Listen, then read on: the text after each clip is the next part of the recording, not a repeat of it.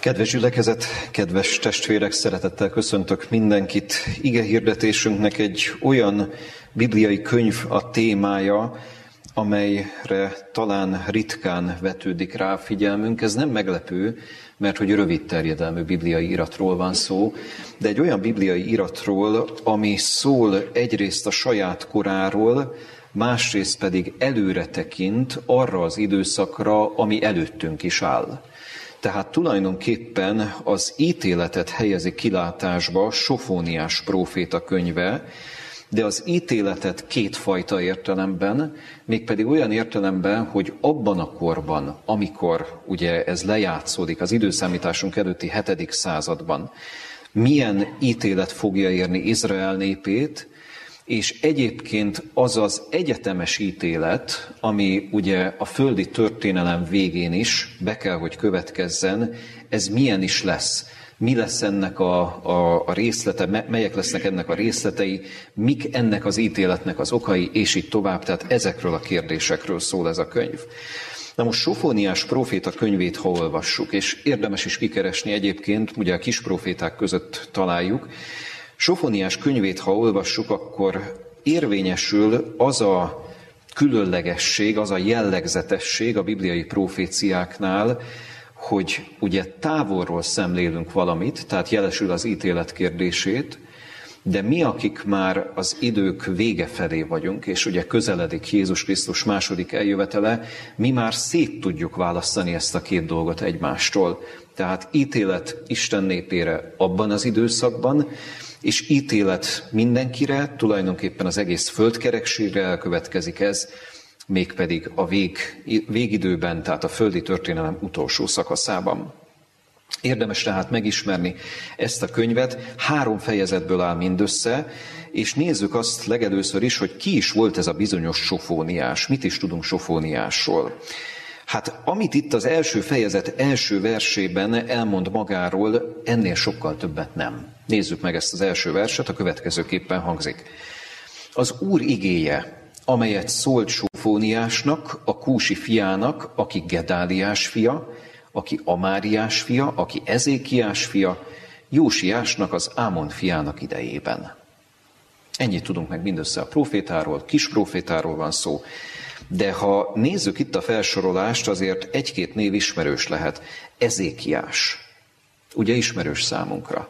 Bibliai szereplőről van szó, tehát ez az az Ezékiás, akivel találkozhatunk királyok könyvében is. Júda egyik nagyhatalmú királya, de nem is csak, hogy nagyhatalmú, meg hogy évtizedek keresztül, évtizedeken keresztül uralkodott, hanem ő egy reformkirály volt. Tehát Ezékiás volt az, aki időszámításunk előtt 715-ben körülbelül akkor lépett hatalomra, 686-ig uralkodott, és az ő uralkodási idejében bizony egy komoly reformáció ment végbe a déli ország részben. Más kérdés, hogy ez a reformáció nem volt tartós, tehát ez egy szomorú történet, de minden esetre Ezékiás összességében pozitív szereplő. Aztán Jósiás neve is ismerős lehet számunkra, ugye? Tehát az a Jósiás, aki ugye szintén király volt, déli országrész királya, és az a király, aki szintén reform király volt. Ő már 644-től uralkodik, időszámításunk előtt 610-ig, és ez az a korszak, amikor Sofóniás próféta is fellép, mert nézzük csak, azt mondja itt az első vers végén, Jósiásnak, az Ámon fiának idejében. Tehát magyarán ekkor hangzik el ez a jövendőlés vagy jövendőlés sorozat, amit itt olvashatunk a könyvben. Miért fontos nekünk Sofóniásnak a személye? Mert még egyszer mondom, magáról a személyről nem sokat tudunk meg, ennyit mindössze, amennyit itt olvashatunk, csak zárójelben teszem hozzá, hogy egyébként vannak olyan kis proféták, akikről még kevesebbet tudunk. Tehát ilyen különleges rejtélyes szereplők ők a Bibliában, és azt lehet mondani, hogy hát az emberben úgy fölébred a kíváncsiság ez iránt, hogy mégiscsak mit is cselekedett ő életében, mit lehetne róla tudni, de hát nincsenek feljegyzések róla. A legfontosabb az, amit közzétesz, maga a bibliai könyv, ami ugye a kezünkben lehet. Szóval, miért is fontos nekünk még Sofóniás proféta? Mert egyrészt ugye tudjuk azt, hogy Jósiás korában élt, ugye időszámításunk előtt 7. század, tehát még egyszer 644 és 610 között, de ha ide kapcsoljuk még Dánielnek a személyét, Ugye Dániel könyvéről többen hallhattunk már olyan szempontból, hogy Dániel meghatározó proféta az Ószövetségben, és Dániel olyan módon meghatározó, hogy jövendőlések is vannak a könyvében, nem egy és nem kettő, tehát ugye ezt olvashatjuk ebben a 12 fejezetben. Ha az ember megnézi, hogy Dániel mikor élt, könnyen elképzelhető, hogy Sofóniásnak a hatása az ő életére nézve is kézzelfogható. Mégpedig azért, mert Dániel amilyen hívő életet élt, és amennyire ragaszkodott az Isten szavához, Sofóniás könyve ehhez hozzá segíthette, vagy esetleg Sofóniásnak a személye. A Jósiási reformhoz, tehát amit itt olvashattunk, Jósiás király, ugye ő is egy, egy reform király volt, és ebben a korszakban írja Sofóniás az ő könyvét, amikor ezt a reformot elindította, ott is megfigyelhető Sofóniás személye, mert körülbelül az időszámításunk előtti 630-as években keletkezhetett a könyv, Jósiás reformációja egy picit utána történik meg, tehát egy kicsit később, néhány évvel, 5-10 évvel később nagyjából. No, ennyit tudunk tehát Sofoniás könyvéről, és ennyit talán erről a, a néhány körülményről, amit megemlítettünk. Ami bizonyos, hogy ez egy kifejezetten nehéz időszak a déli országrész történetében. Apropó, ugye miért déli országrész? Azért, mert az északi országrész már elpusztult, tehát az egységes királyságnak ekkor már vége. Izrael korában északi országrész története időszámításunk előtt 8. században lezárult, a déli országrész történetéből pedig már nincs sok hátra. Tehát ítéletet hirdet meg maga a próféta, és ez az ítélet be is következik, időszámításunk előtt 586-ban véglegessé válik az, hogy különálló államisága, állama a zsidóságnak ezentúl nem lesz, hosszú évszázadokon keresztül nem lesz. Tehát ilyen értelemben nagyon-nagyon közel vagyunk ehhez a fenyítékhez, amit Isten megengedett. Nézzük tehát ezeket a kijelentéseket, mit is olvashatunk itt Sofóniás könyvében. Az első fejezet második és harmadik versét szeretném idézni legelőször is. Elvesztek, mindent elvesztek-e föld színéről, azt mondja az Úr. Elvesztek embert és barmot, elvesztem az ég madarait és a tenger halait, és a botránkoztatás eszközeit a hitetlenekkel együtt. Az embert is kiírtom a föld színéről, azt mondja az Úr. Hát erős kijelentések, ugye? És ha az ember ezekkel szembesül, ugye nem akárhogy kezdődik a könyv, mert egyrészt van egy bemutatkozás, második, harmadik vers rögtön az ítéletről szól, és ez az ítélet, ahogyan meghirdeti, azt mondja, ez egyetemes lesz, mindenkire el fog hatni, tehát kivétel nélkül, nincs olyan, aki, aki kivonhatja magát ez alól, és aztán kezdi ezt részletezni, hogy tulajdonképpen ez az ítélet hogyan, miként is megy végbe.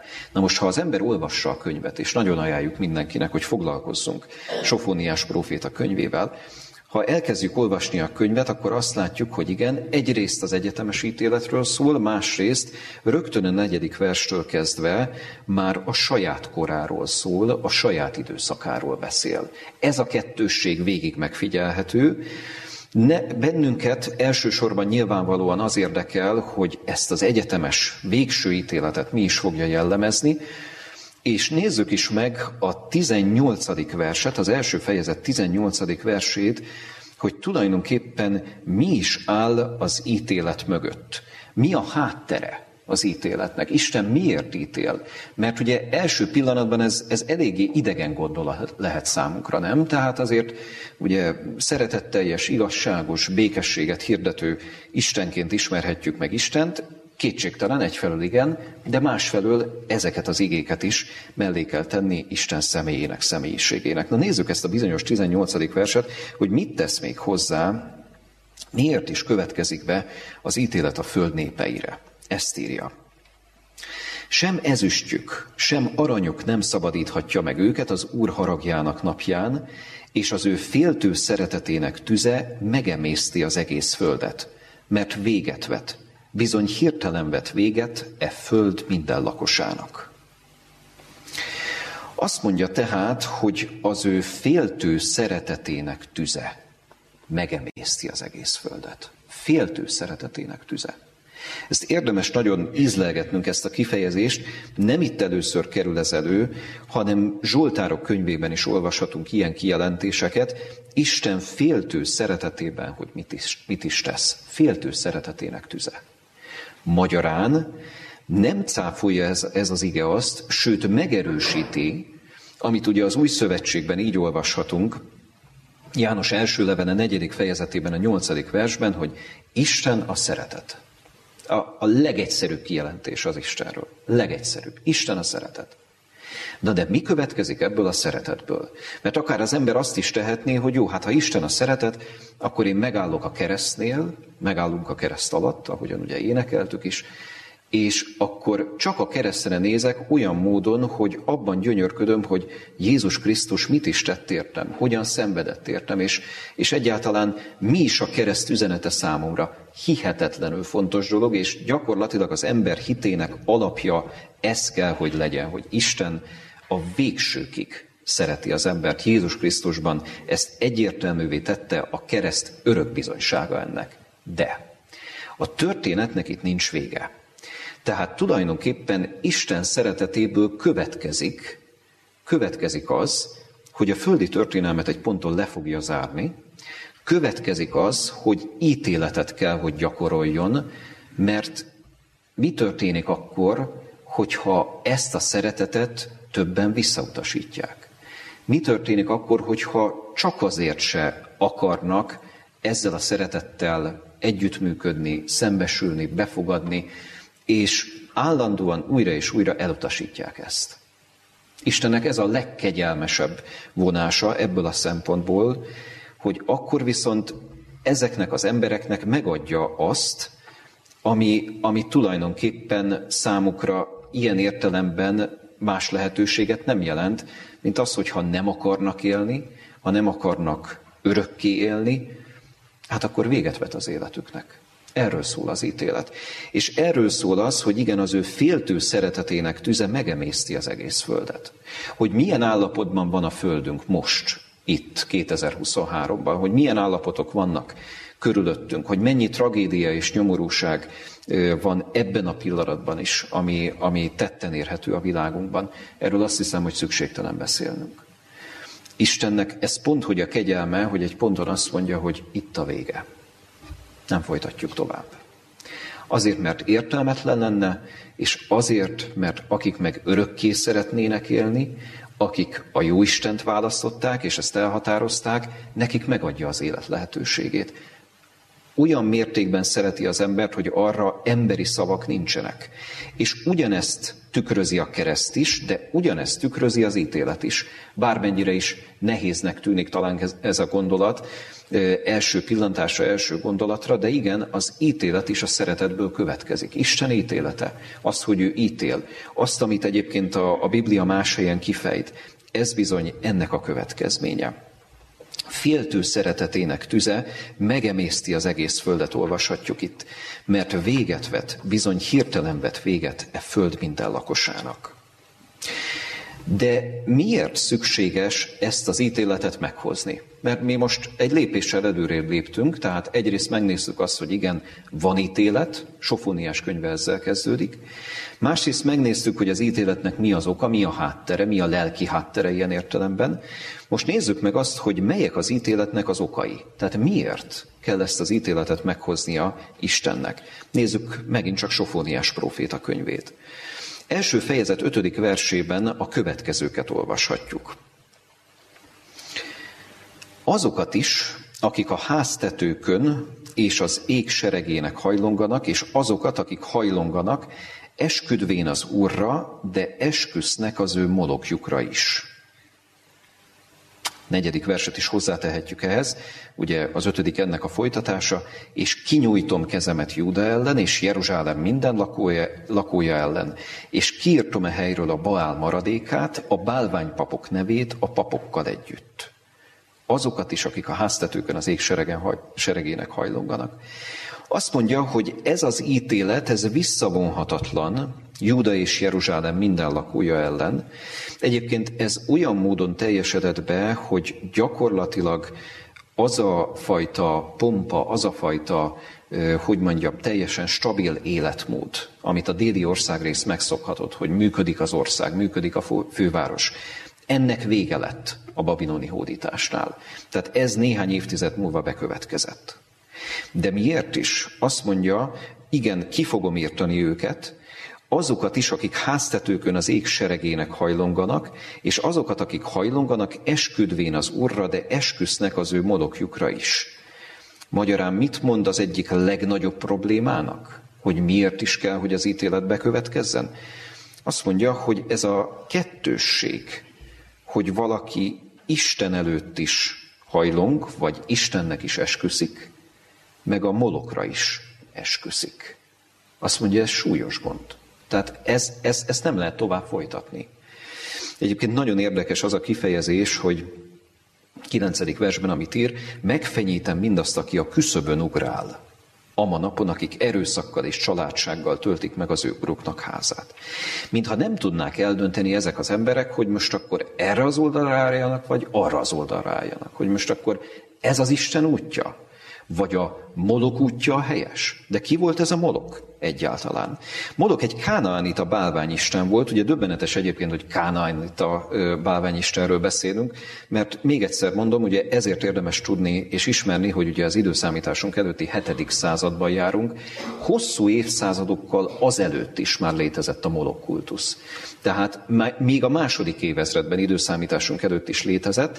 Na most ez a Molok kultusz, ugye bálványistenről beszélünk, a Baál kultusznak volt a része, ugye egyébként az Illés történetben is találkozhatunk ezzel Baállal, Molokkal, és ami kifejezetten hátborzongató volt, hogy a gyermekek feláldozása az bizony kötelező volt ennél a kultusznál. Tehát Molok ezt elvárta, ez egy pogány elképzelés volt, és egyébként teljesen döbbenetes, hogy Isten népe belesétált ebbe a csapdába, és a bálványimádás ennyire erős volt a, a, az akkori választott nép a zsidóság sorai között is, hogy bizony ez teret nyert. Évszázados küzdelem jellemezte ezt, tehát egészen döbbenetes egyébként az, amivel itt találkozhatunk. Na de mennyire különleges az, amit itt az ötödik vers ír, tehát azt mondja, hogy igen, hajlonganak és esküsznek sokan az Úrra, de a molokjukra is. Tehát van valamiféle kötődés az Istenhez, de a földi bálvány is, vagy nem is annyira földi, mert ugye itt, itt egészen ö, pontosan vallás gyakorlásról van szó, ez is ott van az életükben. Azt mondja az Isten, hogy ennek véget kell vetni. Tehát az ítéletnek ez is az oka. Rendkívül szigorúnak tűnik ez a gondolat, de ugye szó szerint ezt írja Sofóniás proféta könyve, és hogy mennyire nem új ez a, ez a gond, ez a küzdelem Isten részéről, a, amikor küzd az emberért. Emlékszünk Illésnek a kérdésére, amit ugye föltesz ö, akkor, amikor az ő, az ő hitbeli küzdelmét ugye láthatjuk az igében, királyok első könyvében olvashatjuk ezt, meddig sántikáltok két felé meddig sántikáltok két felé. Tehát itt is ott van ez a bizonyos kettősség, hogy most ti a pogány isteneket is követni akarjátok, meg az Isten is vonz benneteket, döntsétek el, döntsük el, hogy melyiket követjük inkább. Nem? Vagy vagy. Egyébként ez nagyon fontos, Isten igyekszik mindig az élére állítani a dolgokat, tehát valami vagy igaz, vagy hamis. Mi nagyon sokszor azt látjuk, az van a szemünk előtt, hogy nem tudjuk pontosan, nem mondjuk azt, hogy fekete vagy fehér, inkább azt mondjuk, hogy szürke, nem lehet teljesen megítélni. Sok mindenben ez igaz egyébként, hogy az ember nem kellően bölcs ahhoz, hogy megítéljen dolgokat, de, de itt ez elég egyértelmű, hogy most valaki vagy az Istent akarja követni, vagy pedig más utat választ. De azt mondja, ez a küszöbön ugrálás, ez az is is, hogy ez is, meg az is. Na ez, ez ne legyen, egész pontosan ezt ugye elmondja, de azt mondja, hogy, hogy az ítélet visszavolhatatlan. Tehát ez, ez, ezzel nem lehet már mit kezdeni. Döbbenetes egyébként ez, és döbbenetes az, hogy, hogy mennyire mai a könyv sok szempontból, mert hogy a hatodik verset is, hogyha még ehhez vesszük, azt mondja azokat is, akik elfordultak az Úr követésétől, és akik nem keresik az Urat, és nem tudakoznak felőle. Tehát azt mondja, hogy az ítélet rájuk is, rájuk nézve is bekövetkezik. Ugye figyeljük meg ezt a két csoportot, akik elfordultak Isten követésétől, és akik nem keresik az Urat, és nem is tudakoznak felőle. Noha a lehetőségük meg lett volna hozzá, noha Isten fáradozott ezekért az emberekért, noha ez minden vágya, ne felejtsük el az igét, hogy azt akarja, hogy minden ember üdvözüljön, és az igazság ismeretére eljusson, de ha az ember folyamatosan azt mondja, hogy nem, nem, nem, tehát visszautasítja, akkor mit tud vele az Isten kezdeni? Azt mondja, hogy ez a bizonyos ítélet, ez visszavolhatatlan. További okokat nézzünk még meg, harmadik fejezet, harmadik, negyedik verse. Ezt emelném még ki Sofóniás könyvéből. Azt mondja itt a, a harmadik fejezetben ez a könyv. Fejedelmei olyanok benne, mint az ordító oroszlánok, bírái, mint az este járó farkasok, nem hagynak reggelre a csonton.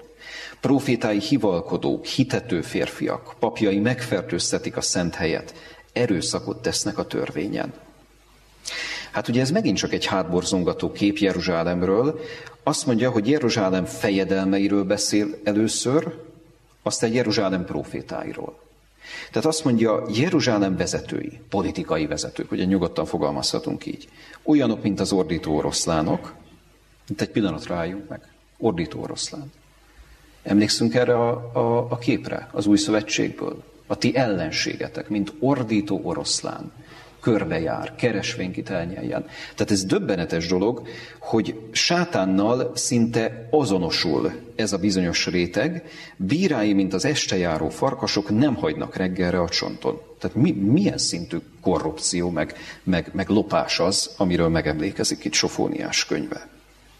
Negyedik vers azt mondja, hogy ez egyrészt ugye a világi vezetők területe, másrészt egyházi vezetők, vagy proféták egész pontosan, azt mondja, hivalkodók, hitető férfiak, papjai megfertőztetik a szent helyet, erőszakot tesznek a törvényen. Tehát ugye ez is egy, egy döbbenetes dolog. A vallási vezetőkről sincs jobb véleménye az Úrnak.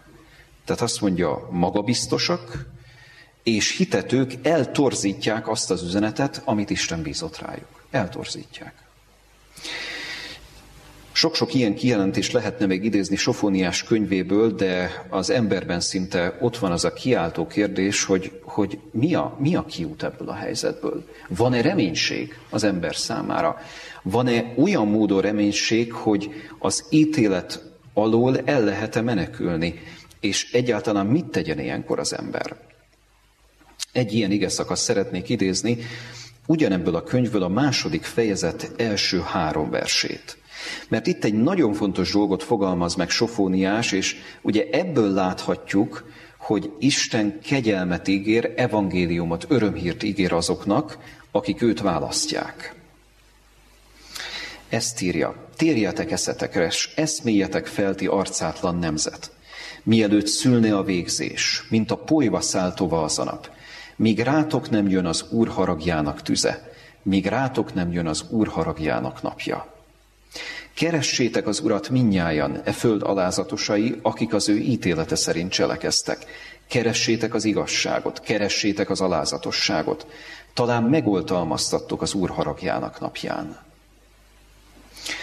Miért mondhatjuk azt, hogy ez örömhír? Mert továbbra is, ugye ha úgy olvassuk, akkor ez megint csak döbbenetes kijelentés, és megjeszthet bennünket első pillanatra, első olvasásra.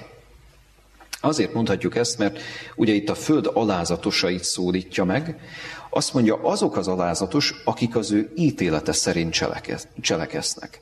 Keressétek az igazságot, mondja nekik, keressétek az alázatosságot, talán megoltalmaztattok az Úr haragjának napján. Miért is? Azért, mert ez egy óriási ígéret abból a szempontból, hogy megjelöli azt, hogy igazából mi az az egyetlen út, amin az embernek érdemes közelítenie, vagy amelyen keresztül érdemes közelítenie Isten felé. Egészen szigorúnak tűnik ez az ige, és nem véletlenül egyébként, mert nagyon határozottan fogalmaz, de ebben a szigorúságban benne van az, hogy igen, az embernek alázatra van szüksége. Na most ez azért kulcsfontosságú kérdés, mert ugye mindannyiunknak van egyfajta meggyőződése sok mindenről. Világképünk van, sok mindennel kapcsolatban, ugye kialakítottunk magunknak szokásokat, komoly élettapasztalat van a hátunk mögött. De az Isten fölhívja az ember figyelmét arra, hogy soha ne felejtkezz el arról, hogy ki a te teremtőd, és soha ne felejtkezz el arról, hogy a te teremtőd az életedet a kezedben tartja. Tehát ez az alázatosságnak az üzenete, hogy nem pusztán te magad vagy, aki könnyedén hozol döntéseket, ilyen döntéseket, olyan döntéseket, nincs akkora súlya ezeknek a döntéseknek. Isten figyelmeztet bennünket, hogy dehogy nem. Óriási súlya van a döntéseinknek. És erre az alázatra hívja föl a könyv az olvasókat, Sofóniás könyve az olvasókat, hogy igen, keressük az igazságosságot, vagy igazságot, keressük az alázatosságot, és bizony ott van ez, hogy talán megoltalmaztattok az Úr haragjának napján. Hogyha az emberben ez a kereső lelkület megmarad, hogyha így tudunk kapaszkodni Istenbe, tudom, tudás, ö, tudomásul vesszük azt, hogy igen, Isten hatalmasabb nálam, jobban tudja azt, hogy nekem mire van szükségem, jobban tudja azt, hogy ő hogyan irányítja, hogyan formálja az én sorsomat. Ez egy óriási örömhír, hogy az ember nem egyedül van itt a világ mindenségben, és nem, nem egyedül küzdünk, és egyedül küzdködünk azokkal a dolgokkal, terhekkel, amelyeket hordunk és, és cipelünk magunkkal, Isten segíteni szeretne. De ez a segítség egyben olyan is, hogy egyértelműen érzékelteti, hogy ember, ne gondold azt, hogy te, te mindenem felül vagy, mindenható vagy. Persze az ember ilyet nem nagyon mer kimondani, de mégis sokszor azt érezhetjük, hogy a magatartásunk mintha erről szólna, hogy majd mi. Isten csendesen figyelmeztet bennünket, hogy nem, majd ő, majd az Isten. Szeretné kézbe venni az életünket, szeretne segíteni bennünket, és szeretné ezt az alázatot kiformálni. Ha ezt az alázatot sikerül neki kiformálnia, akkor igen, megvalósulhat az az igazi közösség Isten és ember között, amikor pontosan tudjuk, hogy nekünk hol is van a helyünk, pontosan tudjuk azt, hogy igen, a jó Istenre van szükségem, egyedül nem érdemes tovább lépnem, minek lépjek tovább? Hát ő nem jobban tudja az én életemet? Nem sokkal jobbat készített el? Nem a lehető legjobbat szeretné számomra? Akkor viszont miért én alakítsam? Miért ne hívjam be őt? És miért ne, ne legyen ő az, aki, akitől én segítséget kérek? Erről szól tehát az alázat, erről szól az az alázat, amit világossá tesz az Isten, hogy igen, így érdemes közeledni felé. Egy szó mindössze, amit a Biblia más helyen kifejt. Ezek a kis profétai könyvek. Még egyszer mondom, három fejezet az egész. Ezek a kis profétai könyvek szinte ilyen gondolat eszenciák össz, összesítenek, tömörítenek valamit. Tehát nagyon röviden elmond valamit, aztán egyébként, amiről mondjuk Jézus Krisztus fejezeteken keresztül beszél, mondjuk a hegyi beszédben, vagy példázatokban, és így tovább, ezer nyégét idézhetnénk ezzel kapcsolatban. Sofóniás azt mondja, kerest, keresd az alázatot. Az emberi élet legfontosabb része az alázat tulajdonképpen, mert ezáltal az ember számot vet azzal, hogy igen, szükségem van segítségre, de ezáltal, hogy ezt kimondom, a segítség az gyakorlatilag ott van a kezem ügyében. És egy lépés, egy döntés kérdése, hogy ez a segítség az életemben el is kezdjen működni. Úgyhogy erről szól ez, ez az ige, túl azon, hogy, hogy melbevágó ennek az igének is a, a, a tartalma, a gondolata, és nem véletlenül fogalmaz ennyire határozottan, egyért, ennyire egyértelműen sofóniás. Még egyszer olvasom tehát ezt a harmadik verset. Keressétek az Urat minnyájan, e föld alázatosai, akik az ő ítélete szerint cselekeztek. Keressétek az igazságot, keressétek az alázatosságot, talán megoltalmaztattok az Úr haragjának napján. És nyilván ebben az igében is benne van az, amit egyébként ott és akkor az időszámításunk előtti hetedik században, meg aztán a hatodikban Izrael lakói is átélhettek. Nem arról van szó, hogy mindenkit egytől egyig elpusztított volna az Isten, arról van szó, hogy egy fenyítéket megengedett, Jeruzsálemben az élet gyakorlatilag ellehetetlenült, azért, mert a várost elpusztították a babilóniaiak, és ilyen értelemben ugye nagyon sokakat elhurcoltak, és Jeruzsálem már nem tündökölt olyan régi fényében, mint azt megelőzően, messze nem. De nincs arról szó, hogy mindenkit egytől egyik elpusztított volna, hanem igen, van lehetőség a megtérésre. Van lehetőség arra, hogy az ember az Istent válassza, és ilyen módon az alázatot válassza. És kedves gyülekezet, lassan a befejezéshez közeledve nézzünk meg ebből a könyvből egy olyan ígéretet, ami viszont előre tekint, és ugye így olvashatjuk ezt, hogy a messiási időt helyezi előtérbe olyan módon, hogy amikor a lelki felemelkedés elkezdődik, és a lelki felemelkedés következményeként az Isten el tudja juttatni az örök életre, az örök üdvösségre mindazokat, akik szeretnének oda eljutni. Nézzük meg, hogy erről hogy szól ez a bibliai könyv. Sofóniás könyvéből a harmadik fejezet 12. versétől olvasom az igét a 17. versig. Tehát Sofóniás könyve harmadik fejezet, 12. verstől a 17. versig olvasom az igét.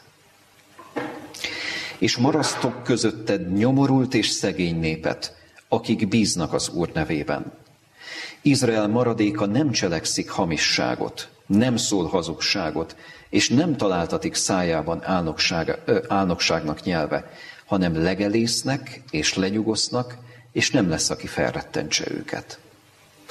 Énekelj Sionnak leánya, harsog Izrael, örvendj és teljes szívvel vigadj Jeruzsálem leánya. Megváltoztatta az Úr a te ítéletedet, elfordította ellenségedet, Izrael királya, az Úr közötted van, nem látsz többé gonoszt. Azon a napon ezt mondják Jeruzsálemnek, ne félj, ne lankadjanak kezeit Sion. Az Úr, a te Istened közötted van, erős ő, megtart, örül te rajtad örömmel, hallgat az ő szerelmében, énekléssel örvendeznéked. Eddig olvasom. Csodálatos ígéret abból a szempontból, hogy egyrészt azt mondja, hogy igen, marasztok között egy nyomorult és szegény népet, akik bíznak az Úr nevében. Úr nevében bízni, ez azt jelenti, hogy imádkoznak az Istenhez, és ez az imádság az életükben állandó, folyamatos. Szüntelen imádkozzatok. Emlékezhetünk ugye a tesszalonikai levélben Pálapostól felhívására.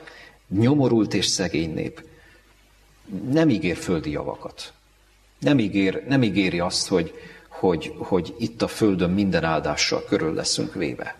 Egy dolgot ígér, hogy el tud juttatni az üdvösségre, ez minden szándéka, és néhány szót szól arról, hogy milyen is lesz az az örök üdvösség, amire mindannyian várunk, várhatunk. De milyen is lesz ez a nép? 13. vers. Izrael maradéka nem cselekszik hamisságot, nem szól hazugságot, nem találtatik szájában álnokság nyelve, hanem legelésznek és lenyugosznak, és nem lesz, aki felrettentse őket. Nem cselekedni hamisságot, nem szólni hazugságot, álnokságot sem.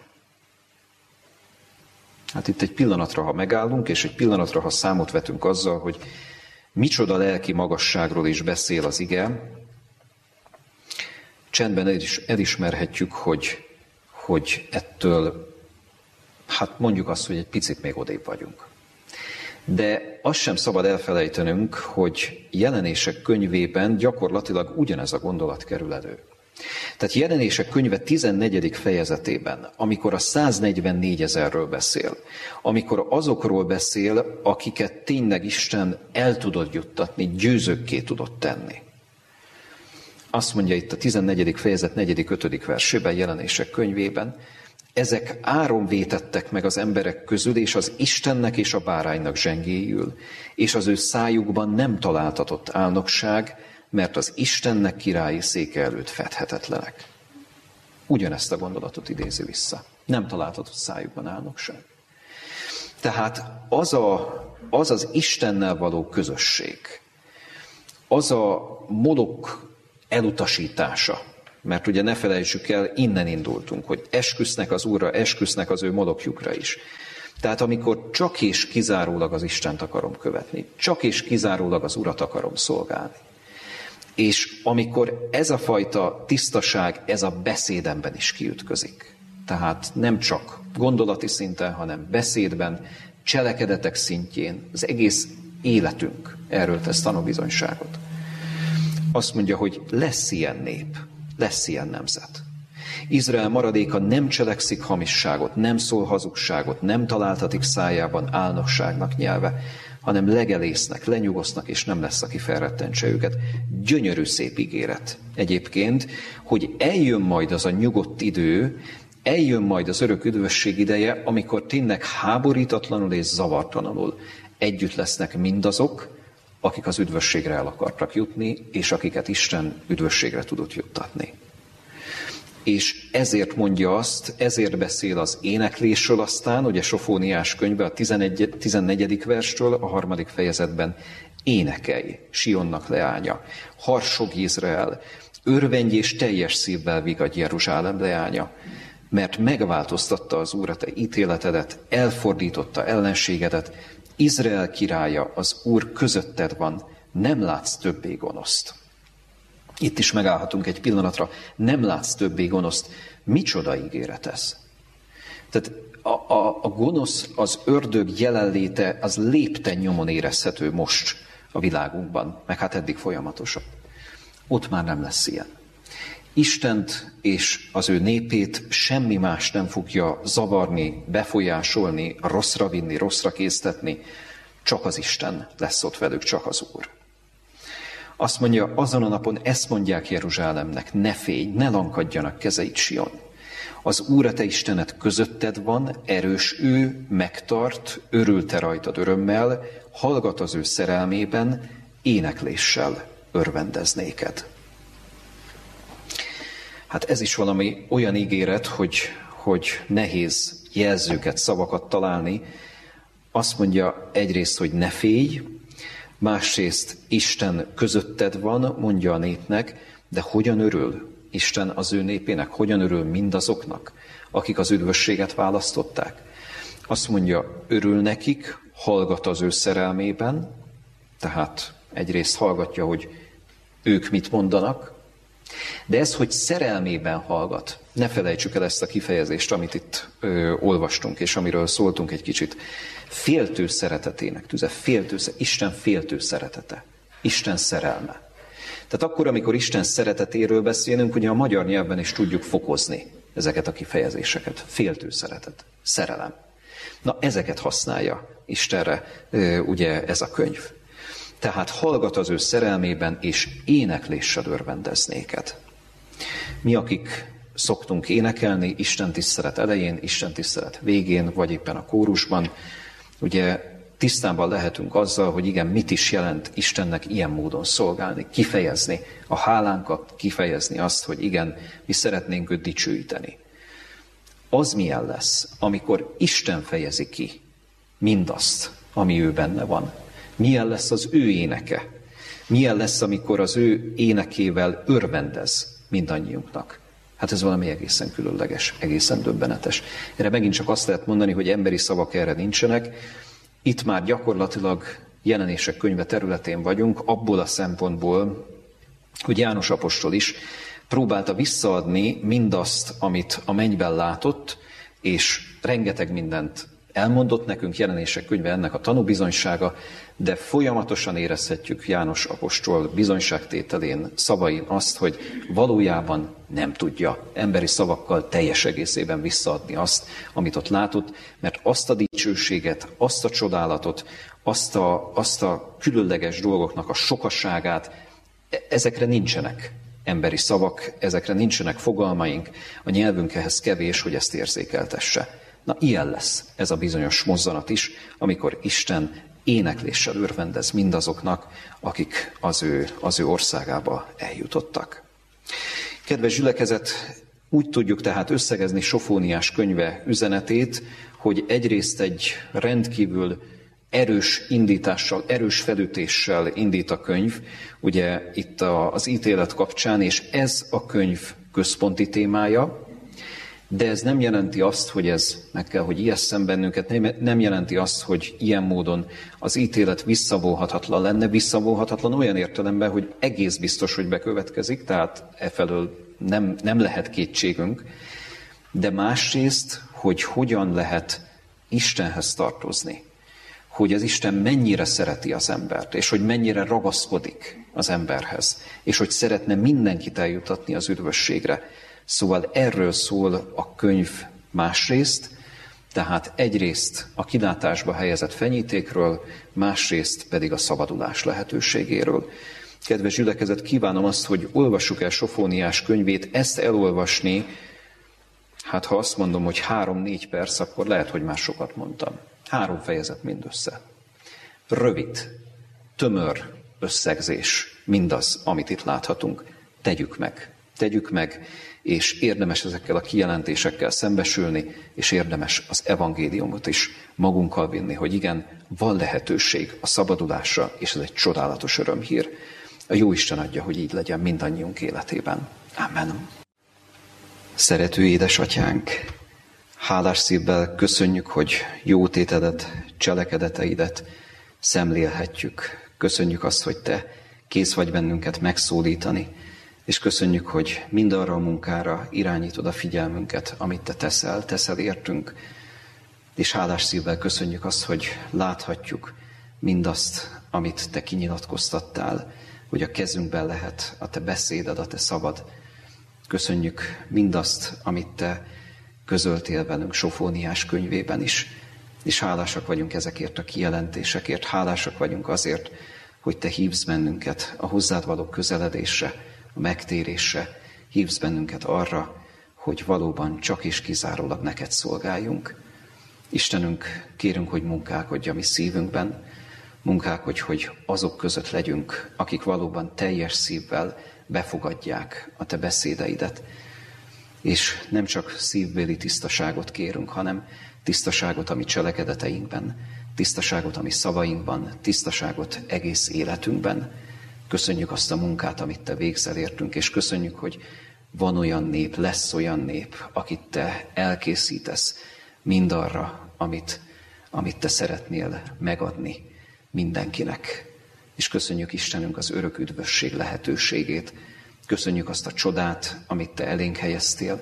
Köszönjük, hogy ebben reménykedhetünk, bízhatunk.